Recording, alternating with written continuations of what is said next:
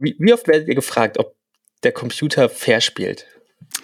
Ja, das kommt leider sehr häufig vor, dass ähm, Spieler und Spielerinnen den Eindruck haben, äh, dass was nicht mit rechten Dingen zugeht. Ähm, und dann kommt die, also die Frage kommt nicht so wirklich auf. Also das passiert eher seltener. Meistens führt es halt gleich dazu, dass sie ein böses Review schreiben, äh, ein Stern, Computer spielt nicht fair, äh, Beschiss, Beschiss. Wir wollen alle fair und gerecht behandelt werden. Im Leben natürlich, aber natürlich auch beim Spielen. Deshalb gibt es beim Fußball den Schiedsrichter, der aufs Abseits achtet, und beim Monopoly ein Regelwerk, das bestimmt, wer wann ins Gefängnis muss. Aber Menschen sind nun mal wie sie sind, unperfekte Wesen. Also wird hier mit leistungssteigernden Drogen gedopt und da vielleicht heimlich ein Hunderter mehr vom Spielgeldstapel stibitzt. Videospiele haben da, zumindest eigentlich, eine Besonderheit. Denn kein Mensch kümmert sich um die Einhaltung der Regeln, sondern ein Computer als neutraler, objektiver Beobachter. Ein absolut unbestechliches Stück Programmcode, das ohne Wenn und Aber prüft, was richtig und was falsch ist. Wenn Axt gleich Treffer, dann Org minus 10 Leben. Oder? N naja, ganz so perfekt ist die schummelfreie Welt der digitalen Spiele natürlich nicht. Wer, wann, wie und warum schummelt und wann das eben nicht so ist, darüber sprechen wir in diesem Podcast. Äh, mein Name ist Daniel Ziegner und ihr hört eine neue Folge von Hinter den Pixeln, einem Podcast von GameStar, der hinter die Kulissen der Spieleentwicklung blickt. Diesmal geht es um den unsichtbaren Zufall im Computer, um die Gründe, warum manche von uns anderen online den Spaß verderben und Spiele, bei denen Cheats kein Bug, sondern ein Feature sind. Aber fangen wir zunächst einmal ganz vorne an. Denn bevor wir alle irgendwann herausgefunden haben, wie man am Computer Cheatcodes eingibt, haben wir bestimmt schon einmal bei anderen Spielen geschummelt. Am Küchentisch.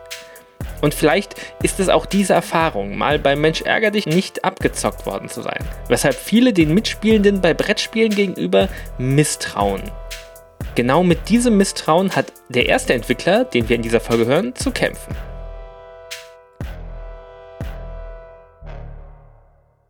Ja, ich äh, bin Martin Pittenauer von The Cody Monkeys GmbH.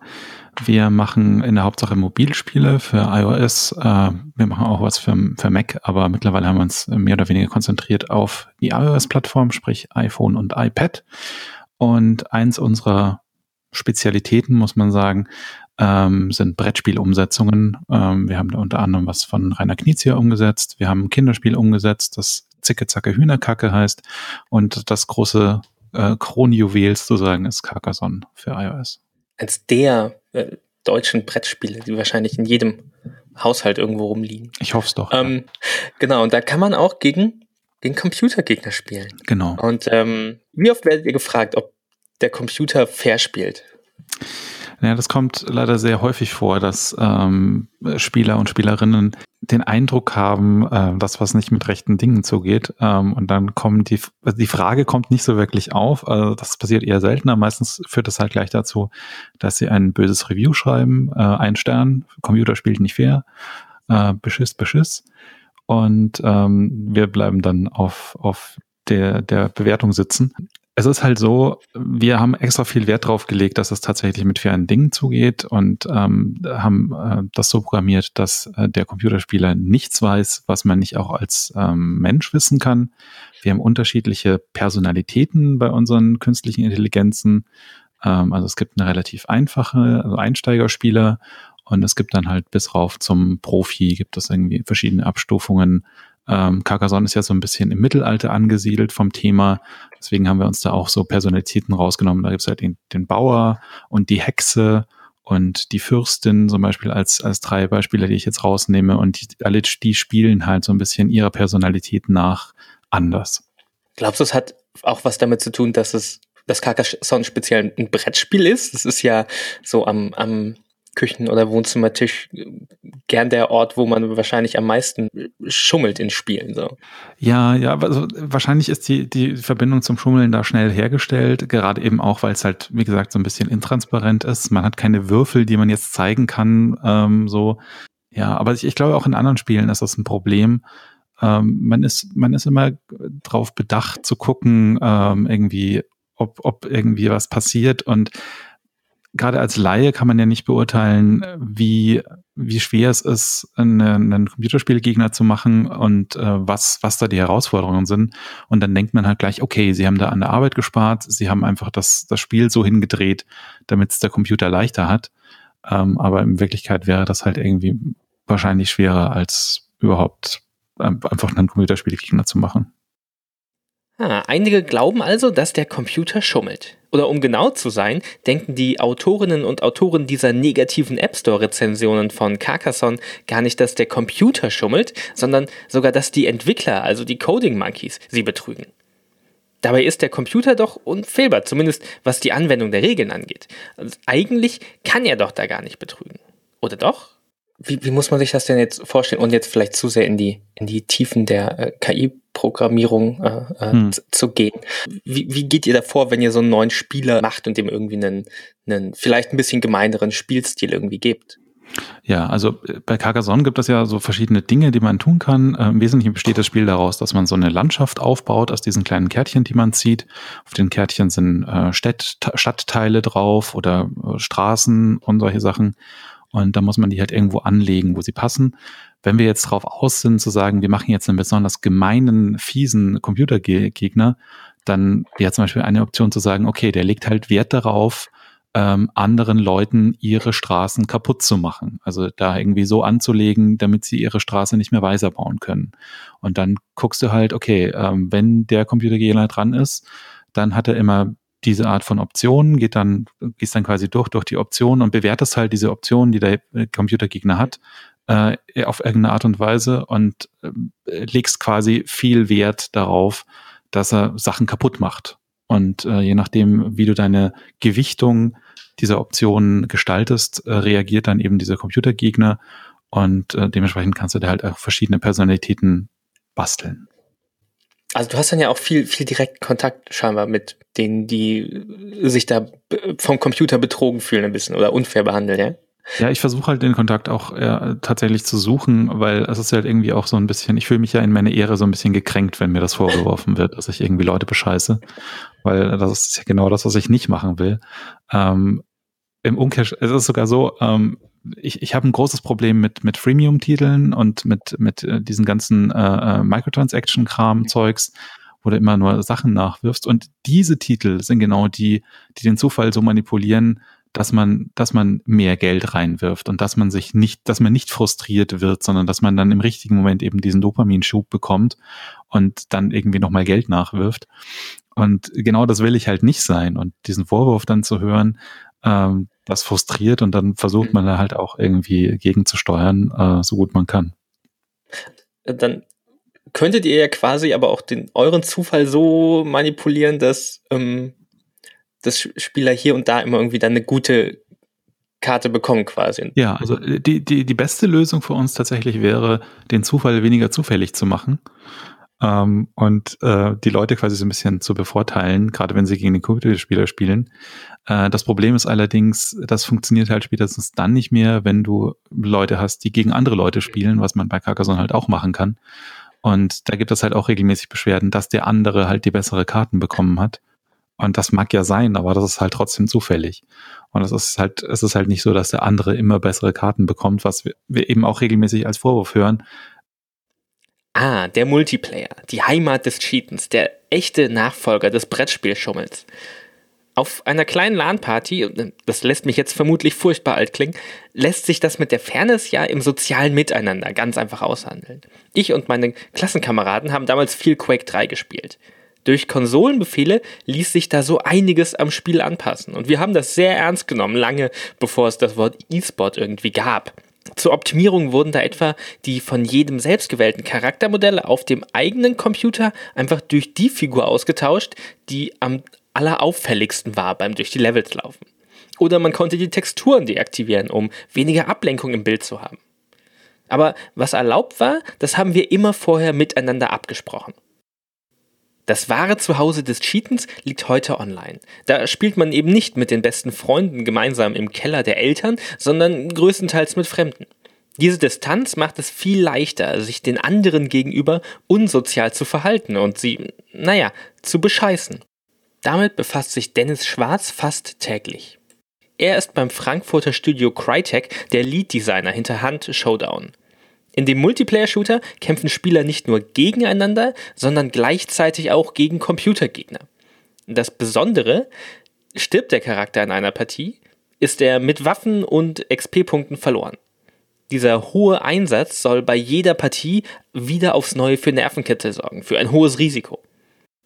Einigen Spielerinnen und Spieler ist das wohl zu viel Nervenkitzel.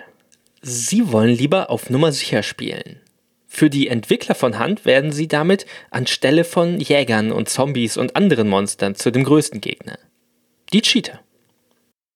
In, in jedem äh, Multiplayer-Spiel wird ja irgendwie äh, mehr oder weniger äh, gecheatet oder geschummelt von den Spielern. Was, was glaubst du, warum schummeln äh, Spieler und machen irgendwie damit anderen das Spiel kaputt?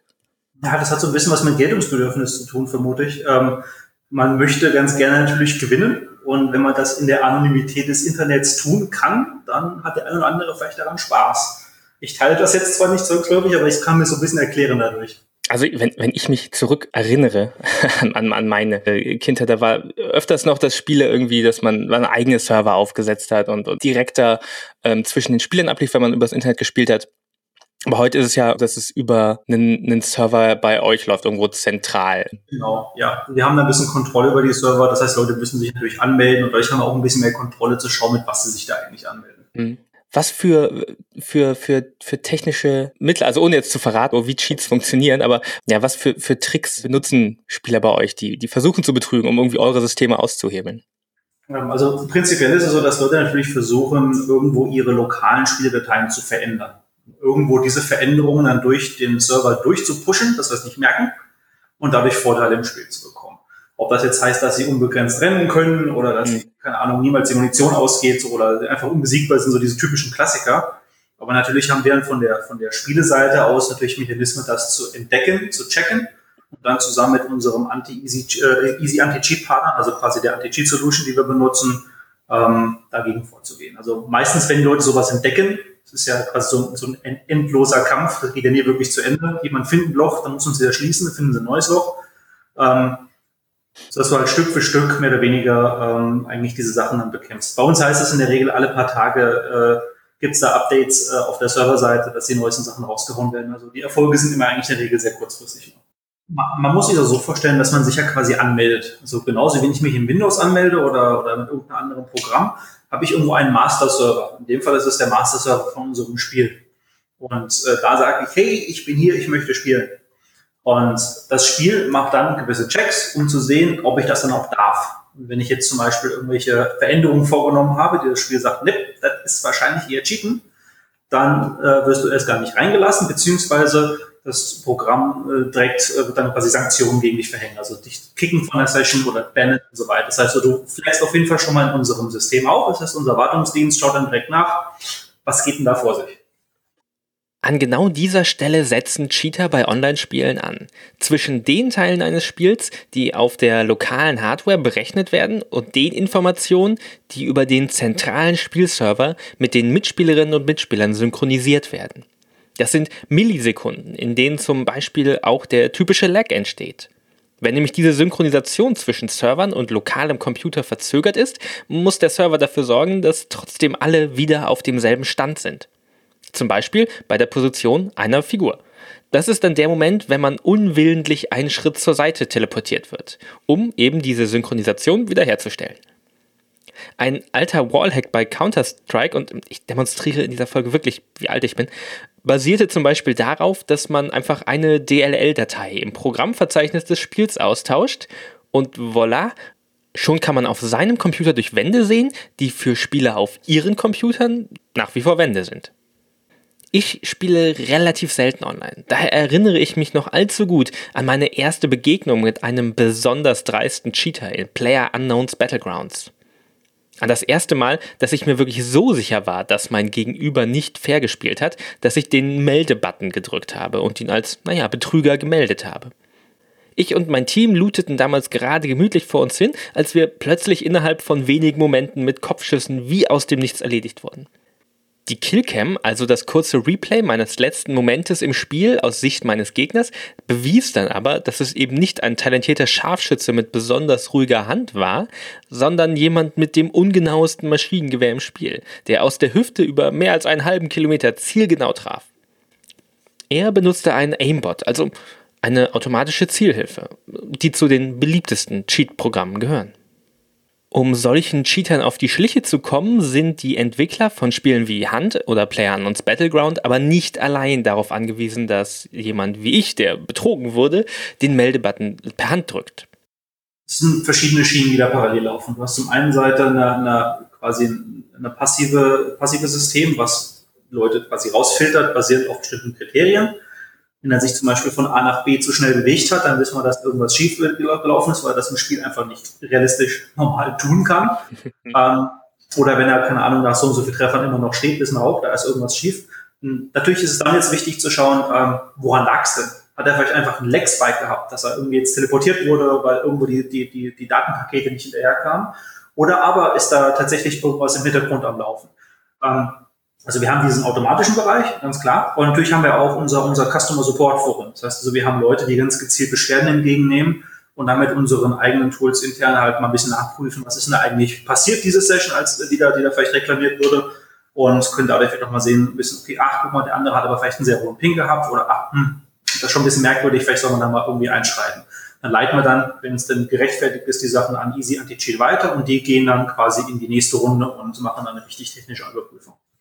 Also ich erinnere mich auch irgendwie an, an auch in alten Spielen schon immer, dass, dass oft so eine, so eine äh, ähm, Anti-Cheat-Software irgendwie bei den Intro-Bildschirmen irgendwie mit erwähnt wird. Was für ein Markt ist das? Gibt es da einen Markt für, für Programme, die quasi sich, sich mit, mit Cheaten befassen, um sich, sich gegen Cheater äh, irgendwie Lösungen anbieten? Ja, absolut. Das ist genauso wie, wie, wie gesagt, eine normale äh, Anti, äh, was ist das, Anti, Anti äh, Virus Protection. Das heißt, mhm. du hast da Firmen, die gezielt natürlich, äh, die haben, die haben eine Industrie drumherum aufgebaut, wo sie ganz gezielt natürlich dann die gängigen Seiten, wo man solche Software bekommen kann, eben durch Forsten auf neue Trends reagieren. sehr viel, sehr viel, ja, quasi Business Intelligence, das abläuft. Das heißt also, die, die bleiben auf dem Laufen. Das ist natürlich sehr viel Kompetenz. Und zu versuchen, das jetzt natürlich für jedes Spiel selber zu stemmen, ist, ist natürlich sehr kostspielig und auch sehr aufwendig. Da bräuchte es ja quasi ein dediziertes Team, was nichts anderes macht von vielen Leuten. Deswegen ist es besser, da mit einem Partner zu kommen, der auch eine langjährige Erfahrung mitbringt. Und bei uns ist das Easy Anti-Cheat. Cheater werden sich auch irgendwo austauschen. Äh, seid ihr da irgendwo hinterher? Seid ihr in irgendwelchen, ich weiß nicht, äh, Cheater äh, äh, auf der äh, schaut ihr da, ob, ob irgendwie jemand sagt, hey, ich habe so cheatet man für, für Hand Showdown oder wir haben natürlich unsere Agenten im Spiel. Das heißt also, wir, wir haben natürlich äh, sowohl Customer Support als auch unsere Community Manager, die das natürlich auch tun, die so ein bisschen Überblick behalten. Das heißt, also, wenn irgendwelche Sachen rangetragen werden an uns oder aber falls wir es selber entdecken, ähm, gibt immer wieder mal irgendwelche dubiosen Angebote hier. Der große Cheat für nur 29,99 unbegrenztes Leben. dann kauft sich das unten armes Idiot und äh, äh, quasi einen Tag später geht's schon nicht mehr. Ähm, das gibt es. Äh, die Leute wollen halt auch Geld mit diesen, mit diesen äh, ja, Cheats verdienen. Dementsprechend sind die gar nicht so leise im Netz unterwegs. Allerdings ist das genauso wie mit diversen Pillen oder anderen Geschichten. Sollte man vielleicht darauf trauen, dass es auch mal funktioniert. Geht ihr da irgendwie gegen vor oder ist das einfach was, wo man, na ich sag mal, mit leben muss, so ganz, so, so resigniert fast schon. Ich kann da jetzt nicht zu sehr in die Details gehen, was jetzt so, so rechtliche Geschichten angeht. Also unsere Rechtsabteilung ist ja sicherlich äh, auch äh, immer auf dem Kriegsfuß Fuß mit, mit, mit, mit Sachen, die irgendwie unsere Software verändern, weil das dürfen sie nicht. Mhm. Ähm, aber äh, das ist halt auch so ein bisschen eine Sisyphus-Arbeit in meisten Fällen. Deswegen halt die Partnerschaft mit, mit, mit Anti-Cheat-Programmen wie Easy Anti-Cheat, die übernehmen so ein bisschen diese Logistik eigentlich, weil das ist denen ihre Hauptaufgabe, genau da diesen Markt zu beobachten und, und die Sachen rauszufiltern und halt neue Gefahren auch zu reagieren, genau wie jedes Antivirus-Programm auch. Online-Spiele sind wichtig geworden und der Kampf gegen Cheater damit ein eigenes Geschäftsmodell. Produkte wie BattleEye oder Easy Anti-Cheat versprechen den Entwicklungsteams die Arbeit in diesem Don Quixote-Kampf gegen Windmühlen abzunehmen. Denn der Kampf gegen Hacker ist immer ein ständiges Wettrüsten. Auch das Cheaten selbst ist ein Geschäft. Wer nach Cheats und Hacks googelt, wird schnell fündig. Knapp 20 Euro im Monat kostet beispielsweise das Abo für einen dieser Aimbots für Counter-Strike Global Offensive. Bezahlbar per PayPal oder Bitcoin. Das kann durchaus ein gutes Geschäft für beide Seiten sein, wenn man bedenkt, dass sich in CSGO teure Lootboxen erspielen lassen, die wiederum für echtes Geld verkauft werden. Wenn man denn unentdeckt bleibt. Diese Cheat-Produzenten preisen zwar die Unentdeckbarkeit ihrer Programme an, aber wer ein wenig weiter googelt, findet auch Berichte von zahlender Kundschaft, die von den Anti-Cheat-Maßnahmen entdeckt und gebannt wurde. Man könnte fast sagen, sie fühlen sich von der Cheat-Software betrogen. Nach dem Gespräch mit Dennis habe ich auch mal nach Cheats für Hand Showdown gegoogelt. Ne, natürlich äh, aus rein äh, journalistischem Interesse. Und natürlich gibt es da die Leute, die einfach nur andere ärgern wollen oder die einfach nur immer gewinnen wollen. Mit Cheats gewinnst du jede Runde, probier es einfach mal aus, schreibt einer der Kommentare unter diesen Verkaufswebseiten und das klingt auf den ersten Blick ja auch sehr verlockend. Auf einer dieser dubiosen Seiten fand ich aber einen Kommentar, der einen etwas anderen Ton hatte. Da schreibt einer der Cheater, dass er vom Horror-Setting des Spiels einfach Angst hatte und dauernd an den computergenerierten Monstern starb. Jetzt macht ihm das Spiel dank Hack viel mehr Spaß, weil er seiner Angst entgegenarbeiten kann. Ihm schien es gar nicht darum zu gehen, anderen Spielern etwas wegzunehmen, sondern selber mehr aus dem Spiel für sich herauszuholen. Es so zu spielen, wie es ihm nicht nur besser gefällt, sondern überhaupt erst möglich ist, wirklich Spaß mit diesem Spiel zu haben. Das ist natürlich ein etwas paradoxer Gedanke. Warum sollte er überhaupt ein Multiplayer-Horrorspiel spielen, wenn er Angst vor einem Multiplayer-Horrorspiel hat? Aber der ganz zugrunde liegende Gedanke an sich ist ja erstmal total nachvollziehbar. Wenn etwas nicht passt, dann wird es eben passend gemacht. Und wenn der Weg dahin Cheats sind oder und ein ganz, ganz großes Aber an der Stelle, es niemandem schadet, warum eigentlich nicht? Erik Merz ist ein Indie-Entwickler und er hat das Spiel Splinter Zone gemacht. Das ist ein Mega Man-inspirierter Plattformer, der die Leistung der Spielenden ganz klassisch mit Highscores bewertet. Und der ist, ganz im Gegensatz zu den vermeintlich schummelnden Gegnern in Carcassonne, wirklich unfair designt und macht denen, die es spielen, das Leben absichtlich schwer.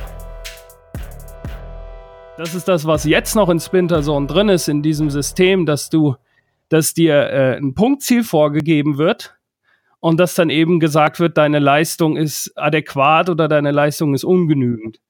Ähm, und das Interessante an diesem Punktziel ist, je besser du in dem Spiel bist, desto unwahrscheinlicher ist es, dass deine Performance äh, gut genug ist weil dein Punktziel ja immer weiter hochgeht und das Punktziel ist immer ein Prozentsatz über deiner Bestleistung. Und natürlich, je höher deine Punktzahl ist, 10% bei 1000 sind nur 100 Punkte mehr.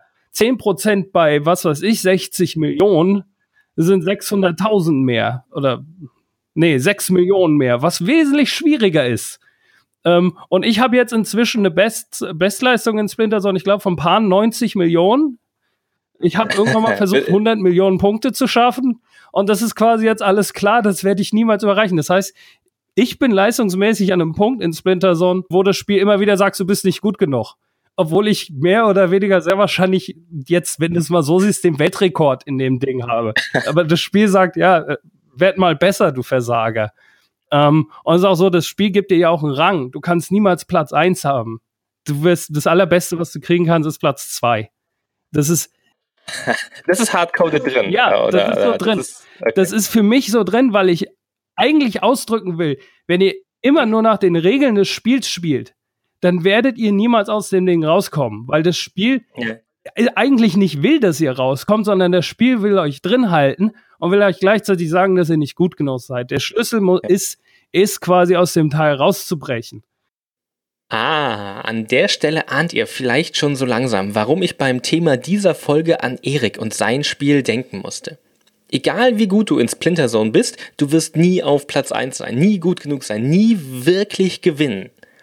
Eine ziemlich gemeine und düstere Aussage eigentlich, gerade in einem so superschweren Plattformer, der ganz besondere Fähigkeiten verlangt. Okay, bleibt nochmal kurz bei mir, wir holen jetzt noch einmal aus und dann kommen wir zum Thema zurück. Also ich hatte schon, ich habe mir die ganze Zeit Gedanken gemacht, weil es ist ein Mega Man-artiges Spiel und das bedeutet, es ist am Anfang immer schwierig. Und ich habe das halt eine Sache, die bei mir ganz, ganz lustig ist, und jetzt in meinem persönlichen Umfeld spielt keiner Computerspiele.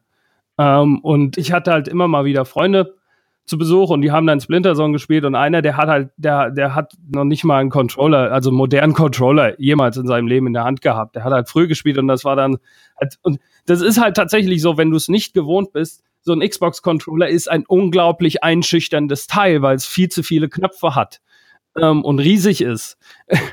und du nicht weißt, was macht jeder Knopf und was geht überhaupt und wie viele Probleme der mit dem Spiel hatte. Und das hat mich geärgert, ähm, weil und das war dann auch immer wieder, was ich da zwischendurch gesagt habe, wo Leute gesagt haben, ah, ich bin nicht gut genug für das Spiel. Äh, und das hat mich, das hat mich auch geärgert. Also ich habe immer wieder über Schwierigkeitsgrade nachgedacht und dann, ich habe da schon über Cheats nachgedacht und auch über ein Menü, wo man die Sachen machen kann. Ah, Cheats im Spiel selbst als vom Entwickler vorgesehene Möglichkeit, mit den eigens vorgegebenen Regeln zu brechen.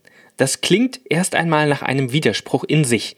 Warum sollte das ein Entwickler wollen? Sein eigenes, vorsichtig geplantes Balancing über den Haufen zu werfen mit einem God-Mode, den der Spieler einfach nach Belieben aktivieren kann.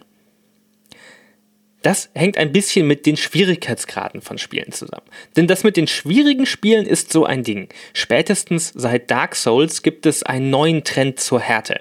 Erinnert ihr euch noch an Cuphead? Das war dieser super harte Plattformer im Stil von 20er und 30er Jahre Cartoons. Als der rauskam, gab es eine Woche lang eine riesige oder, naja, zumindest in riesigen Anführungszeichen, riesige Internetdebatte um genau diese Art von Schwierigkeitsgraden und der Frage, ob jedes Spiel einen Easy Mode haben sollte, der es auch unerfahreneren Spielerinnen und Spielern erlaubt, ein Spiel durchzuspielen. Sollte jedes Spiel von jedem durchspielbar sein, ist verkürzt heruntergebrochen die Frage, die damals im Raum stand. Ein paar Monate nach Cuphead erschien ein ebenfalls ziemlich schwerer Plattformer, Celeste. Dessen Entwickler beantworteten die Debatte auf ihre Art mit einem Ja. Das Spiel beinhaltete einen optionalen Assist-Mode, der zum Beispiel die Zeit verlangsamen konnte, um mehr Reaktionszeit zu ermöglichen oder tödliche Abgründe gleich komplett deaktiviert. Und schon vor dieser Debatte fand sich ein ähnlicher Menüpunkt auch in Splinter Zone. Dieser trug jedoch nicht den Namen Schwierigkeitsgradregler oder Hilfemodus, sondern ganz direkt und offen den verpönten Namen Cheats. Dark Souls will ja, dass du was, dass du leidest und dass du, dass du durchprügelst und sonst was, aber weil dieser Mensch gecheatet hat, hat die, haben die quasi die Kontrolle über das Spiel genommen und gesagt, das ist ja schön, dass du das so willst, aber ich möchte das für mich so haben. Und ich möchte für mich bestimmen, wie das das ist. Und das ist sowas, was mich bei dieser Debatte immer wieder stört, ist, dass dass diese Spieler machen ein Spiel sich zu eigen, dieser Aspekt sehr oft vergessen wird, sondern es wird immer nur über die Absicht der Entwickler geredet. Das ist ja ein, das ist ja ein Dialog, in dem man da steckt. Ich mache das Spiel mit einem bestimmten Gedanken und die Spieler machen dann wiederum was für sich aus diesen Sachen, die ich gemacht habe. Und was die daraus ziehen und wie das dann letztendlich ist, das kann ich natürlich ein Stück weit kontrollieren, weil ich setze die Regeln fest, aber gleichzeitig mehr oder weniger, sobald es draußen ist, kann ich nicht mehr wirklich viel machen. Ich habe eigentlich so bis ich 18, 19 war, fast jedes Spiel mit Cheats gespielt. Also wirklich, weil ich äh, ich keinen Nerv hatte. Das war so eigentlich so, als es dann mein 20er war, kam ich plötzlich auf den Trichter, oh, ich muss die unbedingt auf schwer spielen und sonst irgendwas. Und inzwischen bin ich auch wieder also ich habe irgendwann jetzt vor ein paar Wochen Skyrim angefangen. Ich habe mich hochgecheatet, weil ich keine Lust hatte bei Fallout New Vegas, was ich Ende des Jahres nochmal durchgespielt habe, habe ich es genauso gemacht, weil ich einfach denke, meine Güte, es ist, es ist, der Kern dieser Spiele ist nicht unbedingt, dass du dich jetzt durch, das, durch die unglaublich langweiligen Kämpfe durchwühlst und, und, und tatsächlich äh, Stress hast, sondern dass du rumläufst, dir die Umgebung anguckst, aber dann ein bisschen jucksast. Bei Skyrim spiele ich eigentlich nur, weil ich da den Käse klauen will. Ähm, ich habe halt, ich hab da, da gibt es irgend so ein Haus und da will ich eigentlich nur einen Raum im Keller voll mit Käse füllen. Ähm, das ist, ja, ja. das habe ich schon in Oblivion gemacht. Und das ist eigentlich, weil, weil das Spiel, das Spiel ist einfach nur absurd und ich nehme es als das Absurde hin und interessiere mich nicht für die Versuche von dem Ding ernsthaft zu sein.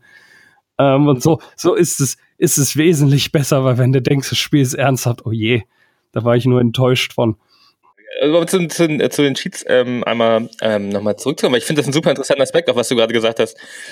Und ich ähm, mit der mit der Intention des äh, äh Autors, wenn man eigentlich drüber nachdenkt, sind ja Cheats ist ja eigentlich was, was, äh, ne, was ist eigentlich? Ne? Man kann in einem Buch vorblättern, aber man kann ja in einem, in einem Videospiel cheaten, ist ja was, was nur in einem Videospiel geht, weil du kannst Programmcode nur in dem Medium verändern, das gerade in Echtzeit äh, äh, generiert wird quasi. Ähm, aber wie, wie passt denn der Cheat-Mode dann nachdem du ihn so nachträglich eingefügt hast durch die, durch die, äh, die anderen Spiele oder diese mhm. Debatte, die damals war, oder dass du deine Freunde gesehen hast, die, die äh, gestruggelt haben, inwiefern ist es denn Teil deiner Intention als Autor jetzt? Wie hat's denn da reingepasst? Weil es ist ja eigentlich widersprüchlich, was du, was du erst als Idee hattest, dass, dass Splinter Zone so ein bisschen oppressive ist und äh, man nie ähm, wirklich äh, gut sein kann zumindest das, was das Spiel einem sagt. Aber dann gibt es diesen Cheat-Mode, wo man einfach unsterblich ja, äh, sein kann. Ja, oder, oder, das ist ja eigentlich das Lustige, weil du, du als Spieler also mein Gedanke war dann irgendwie so, und dann fand ich das, also je mehr ich dann in den Situationen immer über diese Sachen danach gedacht desto mehr begeistert war ich dann eigentlich auch von dem Cheat-Mode, weil es eben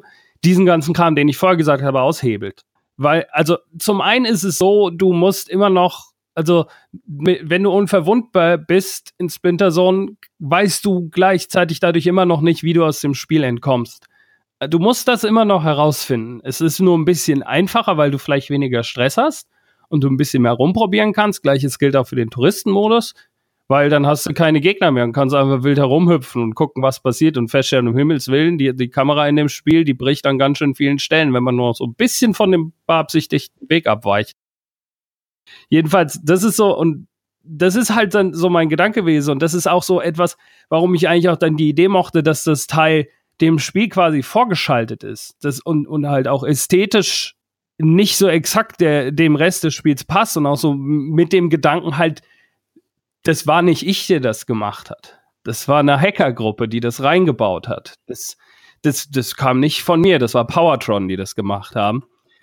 Und halt so von, von diesem Gedanken, dass eine externe Kraft dieses Ding eingebaut hat, um dir mehr Möglichkeiten zu geben, die, die, dieses ganze oppressive Gedöns, was ich da ansonsten reingesetzt habe, einfach, einfach auszuhebeln und einfach zu sagen, ja, okay, du willst, dass ich in dem Spiel leide, du willst, dass ich Stress habe und das alles machen ja, nee, ich mache mich unverwundbar, ich kenne, ich habe vorher irgendwo rausgefunden, wie man aus dem Schweren kommt und dann walze ich einfach in zwölf Minuten durch, weil länger dauert's nicht, wenn du weißt, was zu tun, was, was, was du tun musst. Und dann, dann kann mir niemand mehr irgendwas. Und dann dieses ganze, ganze Getue auch, äh, ist, spielt dann keine Rolle mehr. Und das ist dann gleichzeitig wieder, es ist dann ein rebellischer Akt in dem Sinne, in dem Moment, weil du als, als Spieler oder Spielerin sagst dann nein äh, ich mache das nicht mehr mit. Ich, ich akzeptiere diese Bedingungen, die mir vorgesetzt werden, nicht mehr und ich gebe geb dem geb denen mein eigenes äh, mein mein ich mache das nach meinen Bedingungen ich bestimme die Bedingungen unter denen das Ganze stattfindet also in dem Sinne passt das schon rein ähm, oder in meinen Augen passt das rein und auch wieder es kommt bei diesen Sachen immer auch darauf an auch wenn es jetzt um diese Debatte geht, ist das jetzt von den Leuten beabsichtigt und so. Und das ist zum Beispiel was, was mich bei Celeste so ein bisschen gestört hat. Gut, Celeste, da sagen die auch wieder, ja, wir haben das aber nicht so beabsichtigt, dass ihr es mit diesen Assists spielt. Es ist nicht eure Aufgabe, den Leuten zu sagen, wie, wie das ist, weil dann wiederum wird ein Druck aufgebaut, dass Leute eben es nicht machen. Statt einfach zu sagen, hier, das gibt's, macht, was ihr wollt. Dieser Ansatz für das Dekonstruieren des Schwierigkeitsgrades in einem Indie-Spiel wie Splinter Zone hat natürlich nur sehr entfernt etwas mit den Problemen von Cheats in einem Multiplayer-Spiel wie Hand zu tun.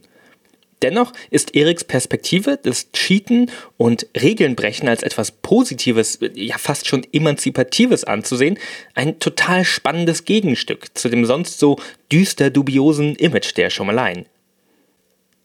Allerdings ist es natürlich immer noch ein riesiger Unterschied, ob man gegen den Schachcomputer schummelt oder einem Freund heimlich den Bauern vom Spielfeld kickt. Die Wahrnehmung von Cheats, Cheating und Cheatern nach außen ist deshalb das Entscheidende für Firmen wie Crytek und Spiele wie Hunt Showdown. Also es ist ja gerade eine, eine, Zeit, wo extrem viele äh, online gespielt wird und auch gerade dieses ähm, Cheaten, habe ich das Gefühl, ist wieder sehr viel präsenter, als es irgendwie lange äh, äh, war. Und dann spielt halt auch schnell so ein, ja, so ein Ruf weg. Irgendwie Player Unknowns Battleground ist, glaube ich, so ein, so ein Spiel, wo es zumindest eine lange Phase lang äh, der Witz war, dass irgendwie man irgendwie nur gegen ähm, ähm, ähm Cheater spielt. Ähm, was, was ist so der, der Effekt, wenn, wenn irgendwie so, so eine Schlagzeile. Sagen wir mal, die, eine, irgendwo eine, eine, irgendwer postet eine, eine, eine News, weiß ich nicht, Gamestar oder so, ähm, viele Cheater in, in, Hand. Was ist so die, die Gut, das, Folge, wie geht der um? das wäre falsch. Also wenn, wenn sowas kommt, das ist natürlich, ähm, da hat man sehr schnell ein Stigma weg. Egal, ob das jetzt stimmt oder nicht. Das Problem ist natürlich, dass sowas natürlich dann direkt gleich den Leuten ähm, aufstößt. Auch zu Recht. Ich meine, also jeder, der schon mal vielleicht in irgendeinem Spiel äh, sich mit einem Cheater konfrontiert gesehen hat, der weiß, dass sich das ziemlich ja, scheiße anfühlt. Äh, du wirst da quasi in einem fairen Spiel beraubt. Und wenn es dann in dem Spiel am besten noch um irgendwas geht, dann äh, tut das gleich doppelt. Ja, deswegen ist es natürlich sowas sehr gefährlich. Das heißt also, da muss man versuchen, auch sehr stark von der Community-Seite her klar zu machen, in welchem Umfang denn überhaupt Cheating ein Problem ist. Zum Beispiel bei uns in Hand momentan ist es eigentlich ein super untergeordnetes Problem. Wie gesagt, es gibt immer mal wieder irgendwelche Sachen, wo Seiten was anbieten, aber durch Easy Anti-Cheat, äh, die filtern das eigentlich innerhalb von, von ein paar Stunden raus, dass das für uns momentan absolut kein Thema ist. was, was für uns wichtig ist, ist halt, du, du musst die Sorgen der Spieler ernst nehmen. Ähm, und, und auch wenn man sich mit Anti-Cheat beschäftigt, man darf dann nicht einfach jede Sache abtun von wegen, der Spieler äh, hat immer recht oder man darf auch nicht immer sagen, der Spieler ist immer schuld. Ähm, man muss es abwägen, man muss so versuchen, eine Balance zu finden und mit der richtigen Software, mit den richtigen Tools kann man halt eben diese Entscheidung treffen, sodass man auch einfach eine, eine gesunde Community behält, die also jetzt nicht eben toxisch wird, weil sie vielleicht dann äh, sich nur noch mit Cheatern konfrontiert fühlen. Und ich glaube, wenn man eine gute Balance hat, was wir hoffe ich bei Handshowern haben, dann, dann äh, kann man damit ganz gut umgehen mit dem Thema. Martin hat ein ganz ähnliches Problem mit den Sorgen der Spielerinnen und Spieler. Auch wenn er sie davon überzeugen muss, dass nicht so viel gecheatet wird, wie sie glauben, sondern eben gar nicht. In diesem Fall wird das Cheaten für die Entwicklerinnen und Entwickler wirklich zu einer Frage des guten Rufes. Ich glaube, ein Aspekt, äh, der halt irgendwie tatsächlich schwierig äh, ähm, oder der mich beschäftigt, ist tatsächlich, wie kann ich Leuten beweisen, dass es mit rechten Dingen zugeht? Und äh, das ist halt einfach ein äh, relativ unlösbares Problem, weil klar, ich kann ihnen den Source Code schicken äh, und darauf hoffen, dass sie den Source Code lesen können. Aber selbst das heißt ja nicht, dass der Source Code, den ich ihnen schicke, tatsächlich das Programm abbildet, das sie gerade spielen. Insofern äh, ist man halt so in dieser, man, man ist da so äh, mit einer Grenze konfrontiert von, von Beweisbarkeit, ähm, die besonders schwer zu überwinden ist, weil der andere oder die andere halt davon überzeugt ist, dass das passiert und in ihrer Welt ist das auch so in ihrer Realität, aber man, man hat halt da so schwer irgendwie, hat es schwer da durchzudringen und zu sagen, ja nein, aber das ist im Wesentlichen alles in deinem Kopf. Und äh, also ich finde das auch faszinierend auf eine Art und Weise, dieses Problem, aber auf eine andere Weise frustriert es mich halt auch total, weil ähm, wir, wir haben da ein relativ äh, ähm, wohl überlegtes Spiel gemacht und haben viel Arbeit rein investiert. Und äh, ich glaube wirklich 90 Prozent aller schlechten Bewertungen macht einfach so diese, diese Zufallswahrnehmung.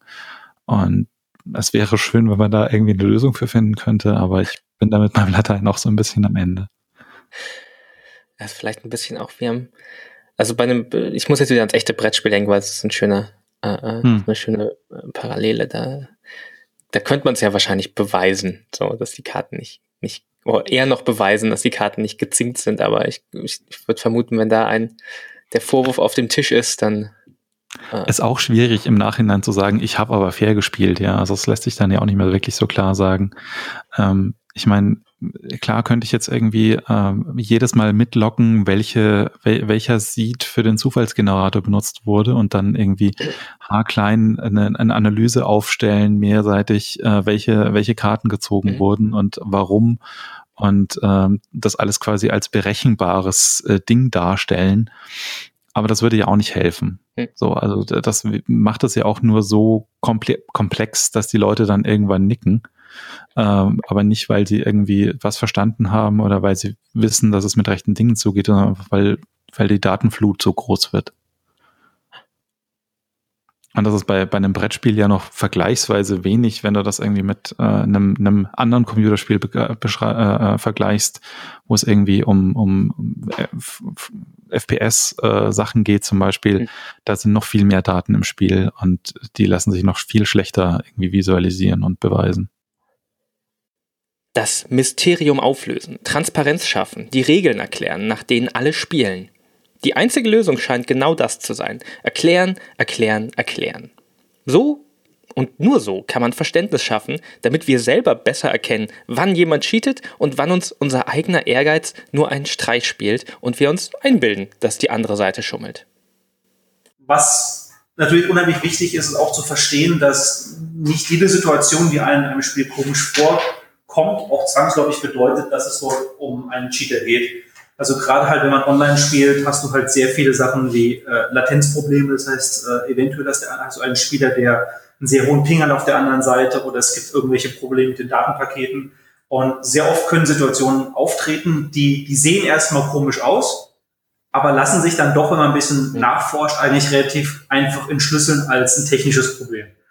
Aber natürlich, wenn du jetzt auf der halt auch auf der, auf der empfangenen Seite eines Cheat bist, also der, der dem Ganzen ausgesetzt ist, dann ist es natürlich erstmal so, dass das auch ein bisschen kränkend ist. Und dementsprechend schreit dann der eine oder andere vielleicht auch eher ein bisschen Zetamordio, ähm, bevor äh, er doch mal ein bisschen drüber nachdenkt, was das vielleicht gewesen sein könnte. Also diese, diese Selbstreflexion in der Anti-Cheat-Debatte, die kommt leider sehr oft ein bisschen zu kurz, dass die Leute vielleicht auch mal so ein bisschen schauen, habe ich da vielleicht einfach gerade auch irgendwo Mist gebaut im Spiel und ich habe mich vielleicht preisgegeben. Zum Beispiel eine Sache, die bei uns in Hand der Fall ist, ähm, wir können teilweise durch Wände durchschießen. Wenn du ein starkes Projektil hast und du hast so eine Holzhütte, dann kannst du auch schon mal durchhauen. Und wenn jetzt durch die Person im Drinnen da irgendwie zu viel Krach gemacht hat, dann weißt du vielleicht ungefähr, wo er sitzt und dann kannst du ihn durch die Wand erledigen. Das Problem ist für ihn, er weiß das vielleicht gar nicht. Mhm. Und dann denkt er, oh, der hat einen Wallhack gehabt, oh, der hat dich jetzt mit was weiß ich was Cheats gesehen, unfair, unfair, unfair. Also dieser, diese Reflexion so ein bisschen darüber. Könnte es dann vielleicht noch einfach an, äh, quasi an technischen Problemen oder ähm, einfach auch ein bisschen an meiner Spielweise gelegen haben. Das fehlt leider sehr oft. Was meinst du, kann man, kann man, kann man da äh, äh, machen, um das irgendwie so ein bisschen äh, aufzulösen? Also eine Sache, die viele Spiele machen, ist, dass man halt ähm, so, so Killcams hat zum Beispiel, ähm, ähm, um es irgendwie äh, im Nachhinein nochmal nachvollziehbar zu machen, vielleicht. Ähm, Richtig, richtig. Also Killcams sind dann sicherlich ein sehr wichtiger Schritt, äh, weil du einfach so ein bisschen siehst aus den Augen des, des Killers, wie bist du gestorben, wie hat er dich erwischt. Ähm, aber auch generell einfach ein bisschen mehr Kontext bringt. Zum Beispiel, das ist so ein bisschen ein Dilemma, was wir mit Hand Showdown haben, ist, unser Spiel lebt davon, dem Spieler sehr wenig Informationen mhm. zu geben, um diese Spannung aufzuhalten. Du weißt nie so richtig, wie viele Spieler sind eigentlich noch mit dir auf der Map. Du weißt nie so richtig, ob du den Typen jetzt gelegt hast oder nicht, auf den du das letzte Mal geschossen hast. Ähm, eine Sache, die wir jetzt in letzter Zeit hinzugefügt haben, ist zum Beispiel der Death Screen. Das heißt also, dass du zumindest, wenn du gestorben bist, ein bisschen mehr erfährst, wodurch bist du gestorben. Also wir geben dir jetzt Informationen, wie, wie ist der Killer, welchen Level oder Rank hat er. Also zum Beispiel war es vielleicht einfach nur Noob oder war es ein Veteran. Dementsprechend ist es vielleicht eher mhm. nachvollziehbar, dass er das geschafft hat. Äh, als auch die Waffe, die Distanz und für uns ganz wichtig, ob er dich durch eine Wand durcherwischt hat ähm, eben genau das so ein bisschen auflösen am Ende, das Mysterium und dadurch auch ein bisschen, vielleicht ein bisschen Entspannung und Beruhigung beim mhm. Spieler reingehen. In den ersten beiden Folgen dieses Podcasts hatte ich immer ein wunderschönes Schlusswort von einem meiner Gäste. Ein Schlusswort, das eine kleine Wahrheit über die Spieleentwicklung genau auf den Punkt bringen konnte. Vielleicht liegt es am Thema dieser Folge von Hinter den Pixeln, dass mir diese kleine Wahrheit diesmal fehlt. Beim Schummeln, Cheaten und Betrügen gibt es eben keine einzig echte Wahrheit. Was ich aus den Gesprächen aber gelernt habe, ist, dass Cheats denjenigen, die Spiele machen, einiges an Kopfzerbrechen bereiten können. Sogar wenn sie gar nicht da sind und nur eingebildet. Und wenn sie dann wirklich da sind, dann sind sie ein Business auf beiden Seiten des Betrügens. Für Hacker, die dubiose Software verkaufen und für Firmen, die Software gegen dubiose Software verkaufen. Nur für die Entwickler der Software, die sich mit Software vor dubioser Software schützen, ist es absolut kein gutes Geschäft. Auf der anderen Seite können Cheats aber auch ein fast schon rebellischer Akt sein, der Spielerinnen und Spieler nicht nur im gegenseitigen Online-Spiel frustriert, sondern mehr Kontrolle über die eigene Spielerfahrung zurückgeben kann. Vielleicht und ganz bestimmt, da bin ich mir sicher, hat es ein bisschen damit zu tun, dass wir anders als bei den Würfeln auf dem Tisch keinen echten Einblick in die Zahnräder hinter dem Spiel haben. Dass wir nie wissen, wie der Computer tickt, ob der Gegenspieler am anderen Ende der Welt einen Hack benutzt oder ob wir selbst einfach daneben gelegen haben. Am Ende kommen wir da einfach wieder beim eingangs erwähnten Küchentisch an, dem Ursprung aller Schummeleien. Natürlich wird auch bei Brettspielen beschissen und betrogen, aber der Spaß hört erst dann wirklich auf, wenn nicht mehr alle Spaß haben. Es ist eine soziale Vereinbarung. Denn eigentlich ist Schummeln doch in Ordnung, wenn es niemandem schadet, und bestimmt ist es dann nicht in Ordnung, wenn es anderen den Spaß verdirbt. Äh, eigentlich nicht in Ordnung ist aber wiederum fälschlicherweise Schummeln zu unterstellen. Und wenn sich das alles irgendwie überschneidet, dann wird es wirklich kompliziert. Aber so ist das beim Spielen. Cheats sind vielleicht das beste Beispiel für die Art von Themen, die ich in diesem Podcast überhaupt besprechen möchte. Um diese ganzen unsichtbaren, unerklärlichen, fast schon magischen Mechanismen zwischen uns, den Spielenden, und den Menschen auf der anderen Seite des Bildschirms, die für das Machen dieser Spiele verantwortlich sind. Denn genau das machen Cheats ja. Sie geben uns eine Möglichkeit, die Regeln kaputt zu machen oder zu hinterfragen, je nachdem, ob sie konstruktiv oder destruktiv eingesetzt werden. Und sie geben uns Spielenden irgendwie, und wenn es nur ein sehr grober Hammer ist, ein Werkzeug, mit dem wir selbst einmal in das Getriebe des Spiels reinhauen können, von dem wir sonst kaum etwas mitbekommen. Was für Möglichkeiten habt ihr denn als, ähm, als Entwickler diesen dann fälschlichen Eindruck des Schummelns irgendwie beim, bei Spielenden zu, äh, ja, zu, zu ändern oder abzumildern oder das ist so eine, äh, das ist eine Frage, äh, auf der, auf die Antwort, die Antwort suche ich auch noch so ein bisschen. Ähm, ich habe letztens auf Twitter irgendwie auch mal wieder frustriert gesagt, okay, ich habe heute drei Reviews bekommen, ähm, wo Leute sagen, ich, ich bescheiße irgendwie und äh, das stimmt nicht und das ist irgendwie äh, ja nicht nur frustrierend, sondern irgendwie auch demotivierend, weil man hat da irgendwie viel Arbeit reingesteckt, dass das fair ist und äh, dass das alles mit rechten Dingen zugeht.